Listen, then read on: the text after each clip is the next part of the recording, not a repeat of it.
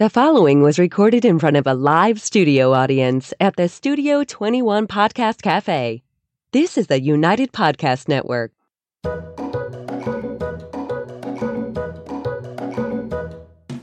Welcome to the Quirky Dog Podcast, inspired by some of the quirkiest dogs you can ever imagine and the owners who love them. This podcast is brought to you by the quirky couple themselves, Scott and Jess Williams. Their aim is to educate and entertain. Here's Scott and Jess. Welcome, guys, and happy Wednesday. We're coming to you live from Salem, New Hampshire, and today we are going to talk about back to school. If you follow us on Apple Podcasts, it's going to say that today is our 200th episode, but it is not. There's been some additions and deletions and all of that. Our 200th is in two weeks on September 6th, and we're super excited. It's very exciting. I'm surprised we got here. Yeah, it's a big accomplishment for Scott. A lot of commitment. All I right, haven't but- done 200 of anything except cigars. yeah, probably at this point. All right, we're going to start with quirky tip of the day. Yeah. Oh, I got the pig here. You can give a little wink. Okay, so I you thought this to would do be a nice, uh, a nice little quirky tip. If you guys have a, a dog that is distracted by small animals, squirrels, bunnies, cats, those type of things, and you want to work through those issues from an obedience standpoint, I picked this up for a client um, probably two months ago and have wound up using it with several clients. And it's a good little distraction. It's a bunny that um, you can uh, turn on, makes a little bit of noise, starts hopping around in the yard, and uh, It's going to hop off the stage. and it really gets the dog's attention. Yeah. it's not too bad. We Not even too use bad. it. Scott's been using it a lot, like outside a glass window. So, like, it's just out in the yard. The dog can't hear it. But all the dogs have fallen for it. It's been a great training aid. Yeah, it's not bad, and uh, it's just a good, you can turn it on, put it out in the yard first, then bring your dog out on a leash and uh, just do some heeling around this thing, and and it's uh, it's pretty good. I mean, after they smell it and get used to it, it's probably not going to be not as not going to be as distracting for most dogs. But at least you get you know one or two shots with it where you can actually work around something that they think is a real uh, little wild thing. So, you what do they search for on Amazon? Oh, it was just a mechanical bunny. Yeah. I think I put in And there. it You put some batteries in it. Comes right along. It's great. Makes a little noise, hops around. we use it all the time. Doesn't- all right, let's talk about back to school. Scott is also smoking the strongest cigar in the world, apparently today. So I'm not sure no how idea, this is going to all unfold. Um, if I start throwing up, you guys know. So. that'll help our viewers. Oh, and before I forget, oh boy, so I've been growing this beard. Oh, starting to come in a little with bit. the beard. We can zoom in a little bit close on the beard. and uh, we're pretty close. Jess is um, Jess is not thrilled with the beard. I'm starting to enjoy it. We're getting wild. So, this is the effect of I'd the like to get some cigar. feedback from you guys that are watching this on YouTube. If you like the beard look, give me a thumbs up. If you say, "Hey, no good, shave it off," then I guess it's going to come off. Yeah, I guess you guys get to decide. I never want him to have a big beard over the winter, but we went to see Chris Stapleton a few weeks ago, so now he thinks since Chris Stapleton has the big beard and I love him, he should do it. So I've ordered a cowboy hat. he's, he's going full fledged.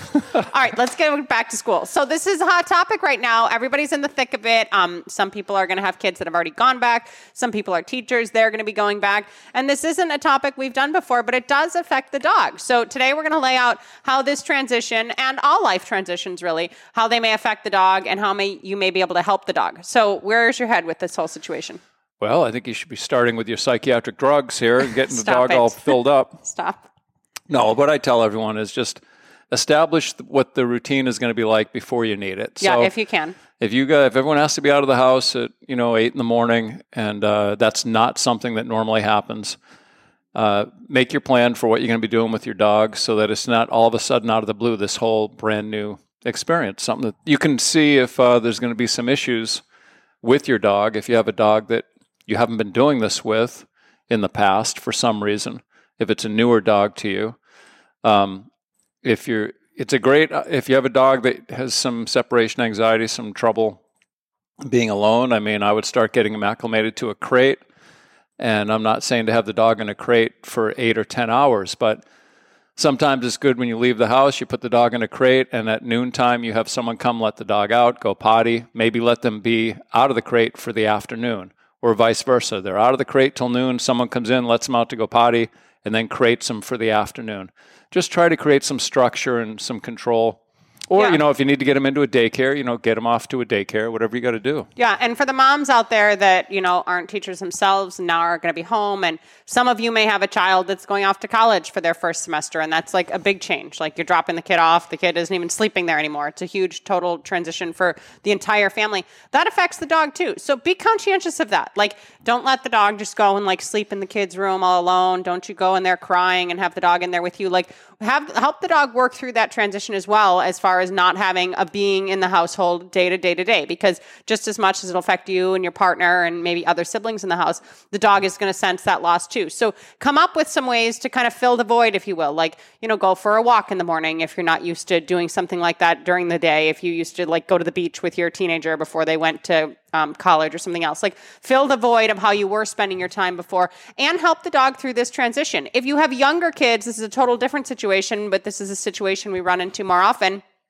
As they're leaving for school, things get busy. That's when dogs are sometimes like really excited to go to the morning, you know, drop off and all of this stuff. The first week of school, the first few days of school, leave the dog behind. Figure all that out on your own. Maybe the kids are going to a new school this year. They went to elementary school last year. They're going to middle school. It's a new situation.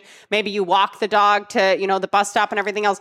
Do the first couple days just yourselves without integrating the dog into all of that and make sure that like you have all your P's and Q's checked. Maybe, you know, a crazy reactive dog moved in across the street from the bus stop over the summer that you weren't quite prepared for. Like get a little bit of lay of the land, have the kids feeling comfortable and everything else, and then integrate the dog into that scene. Because the dogs do get excited about like, oh, you know, we're picking up the kid, we're dropping off the kid, and all this other stuff. But sometimes the overexcitement is not going to help the kid to have a successful first week, you to have a calm first week of this whole transition and everything else. Because it is a big transition. We're talking, we had a few months all together, the kids were home, everybody stayed, uh, you know, stayed up later, slept in later, everything else, and now things are changing pretty quickly overnight. So it's good to get everyone on the same page. Yeah, and if you are using a crate, um, uh, the other end of the day is also a complete shit show. Yeah. And that's when the kids get home from work, the- or the husband or wife, everyone comes home from school and work, and there's a lot of energy in the house, and this dog is very excited about that, and they start, and then they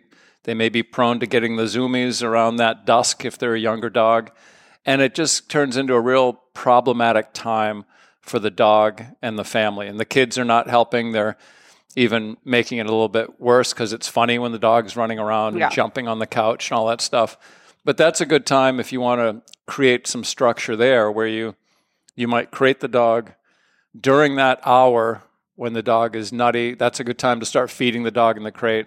But wait until everybody settles down before that dog is now out and with everybody so that everybody's energy has come down a little bit. Yeah, you know? definitely. If you have kids coming home at different hours, you know, your husband's coming home at a different hour, there's a lot of transitional stuff going on. That is a great time to tone down the volume and help the dog just kind of decompress. I do want to say, and uh, this will be helpful for all of you out there, if you are a stay at home mom and you are doing something now as this transition is occurring in the first few days, the kids have gone back to school. If you're doing something with the dog that is fulfilling to you, that is enriching your life, that is like changing the way you think about the world, whether that be sitting outside on the deck and having a cup of coffee or, you know, going through a quick walk in the forest preserve nearby, start to schedule that into your life even when the kids are there sometimes as well. You don't have to do it every single day, but once a week, like Mondays at 10 a.m. is mom's time out here with Rover. Like make sure you're integrating these things that are really fulfilling and really helpful to you and the dog and your headspace more than anything into your life when the kids are home too. Because when the kids are back from school and everything else and the summer's there, they kind of just take over. We kind of lose our sense of self and our sense of well-being. So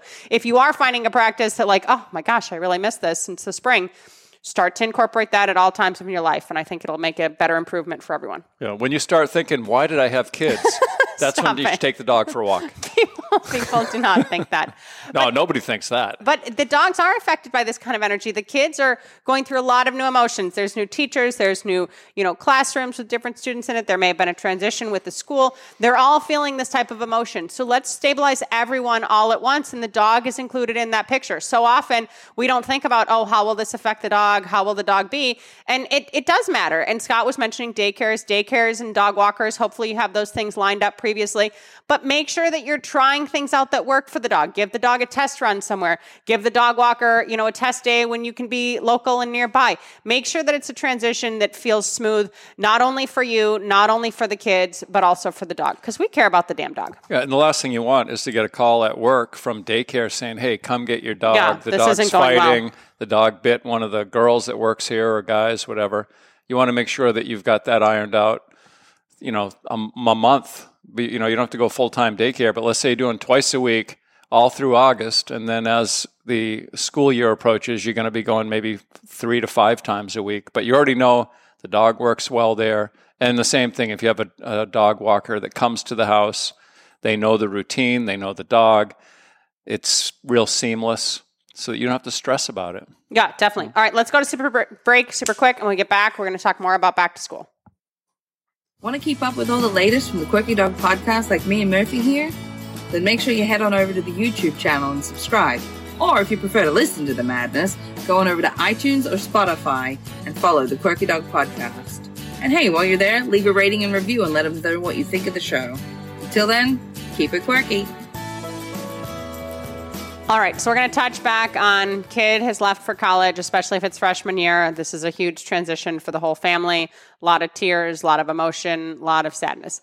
If that kid, stop it. If that kid had a big role in the dog's life and you do have other children, see if those other children can help step up at least to feed. Like give them at least some chores. Maybe they don't want to go and take the dog for a walk or play with the dog in the yard. They didn't have the same relationship with the dog. But, you know, divvy out those chores, those delegated tasks to another kid in the house so they can step up and the dog can kind of have a little bit of normalcy there. If you have to take over every single thing that's happening with the dog, do it in a way that is going to help your headspace, not make you crazy. Don't feel bad creating the dog for an hour during the day, even when you're home. If the dog has reactivity issues, don't feel bad creating the dog for when the cleaning lady's there. You know, in the summertime, we have a lot of family vacations. We just throw the dog in the car with us. Maybe you have a summer home somewhere else. You can bring the dog a bunch of places. If you can't bring the dog out as much, keep the dog safe, keep the dog controlled, keep the dog feeling in a good headspace as well, because it's always during these transitional times, these heightened emotions. You know, things are changing. We're not all into the new swing of things yet. That something can slip up, a door can get left open, uh, you know, dog can nip a cleaning lady, something else. So be very conscientious of keeping the dog in as stable of a headspace as possible. Yeah, and I was just thinking, looking at the title here of uh, Back to School. I know you got a lot going on in your lives, but it might be a good time to start doing some classes with your dog. Yeah. Get your dog back to school. You know, I mean, do a little bit of, because if you do, really, if you do 20 minutes of focused obedience training a day, uh, it's going to make a huge difference. Yeah, and that can be broken everybody's- up into- Everybody's life. That can be broken up into four different sessions as well. And you're even talking about some companies now are still having the people come back to in person work. It's, I guess some people have still been working virtually, but if you're having this transition yourself where all of a sudden you're going back into the office, all of these same principles apply. Like Yeah. set the dog up for what the new life is going to look like, you know, a week or so before it just gets sprung upon the dog when the dog's been used to you literally being at home for three years now. I mean, that's a big transition. Yeah, I've read companies are getting tired of paying people to stay home in their pajamas and smoke dope all day get paid. But the I mean, dog, the dog, I don't have any problem with that, but the uh, dog gets used to this kind of uh, you know way that we live and a way that we interact and this more colloquial way of being. And the summer is normally more of like a relaxing time. Some people work throughout the summer and it is not the same as we're talking about but a lot of people are home with their kids whether they're teachers or not. Their kids have been home for the whole summer and everything just kind of gets more lax gets looser. You know the feeding times get looser. The structured activity gets looser. Everything it, and that's fine that's the whole point of summer but as we get back into this more stringent schedule we have to realize that the dog needs that too and the more structure the more control in the household the better the headspace everything else as we always mention if you do not crate your dog and you're having all of these issues and you're like i'm not going out and buying a crate but I do have the zoomies, everything else. What else can I do? You can do some tethering. We have mentioned this before, but tethering is a nice way to be able to control your dog. You're never going to tether your dog and leave them unsupervised, but it's the same principle as if you're going to put them in a crate and lock the door. You're just, you know, tying their leash to the doorknob and they're on a safe piece of equipment, a flat collar, maybe even a harness or something else. And they, they're just stabilized. They only have six feet now to deal with rather than, you know, three floors of zoomies up and down the stairs and everything else. So think of any way that you can physically kind of limit their movement if you're getting these kind of arousal things going on and you don't want to run out and buy a crate. Crate because I know a crate isn't for everyone. Everyone doesn't love a crate. Yeah, but you can give them a Kong, you know, filled with some food, you know, to chew on when they're tethered. Yeah, yeah. Something like that to keep them occupied for a half hour, 45 minutes. Yeah, busy their mind and busy their body. Yeah. Then you can tie the kids to the radiator and the dog no- over to the doorknob. There's no tying of the children. Okay, another thing is you may not have school children at all. Like this is not a thing. I don't have kids. No one's going back to school. I don't even have grandkids going back to school. But you live in a neighborhood where there is a school, and you may have a dog that's reactive at the fence. We have a lot of clients that are like, "Oh my gosh, that hour of you know the bus drop off and school getting out and everything else is a really tense time." This is your chance now, brand new year, to set the dog up for success. Either be out there with the dog, have the dog on a leash, be controlling the dog, be stepping on the leash so the dog can't be rehearsing this. Have the dog inside, bring the dog in away from the fence. Do not allow the rehearsals of this, the arousal of this, everything else. We're talking about day one. So you can either have, you know, 30 days of September where things are crazy and chaotic. I guess it'd be September and October with weekends, but complete chaos, or you can start on a better foot. And it is important for your dog as well, you guys, if you have this fence reactivity, if you have this kind of stuff going on, that type of arousal is not safe. That type of arousal is going to lead to a bite sometime when the mailman reaches over the fence, when some silly teenager does something silly and goes to say hi to the dog, even though it's barking at the fence. It is not good for your dog to rehearse these types of behaviors. So if you do live in like a school neighborhood, be very conscientious of those kind of things as well.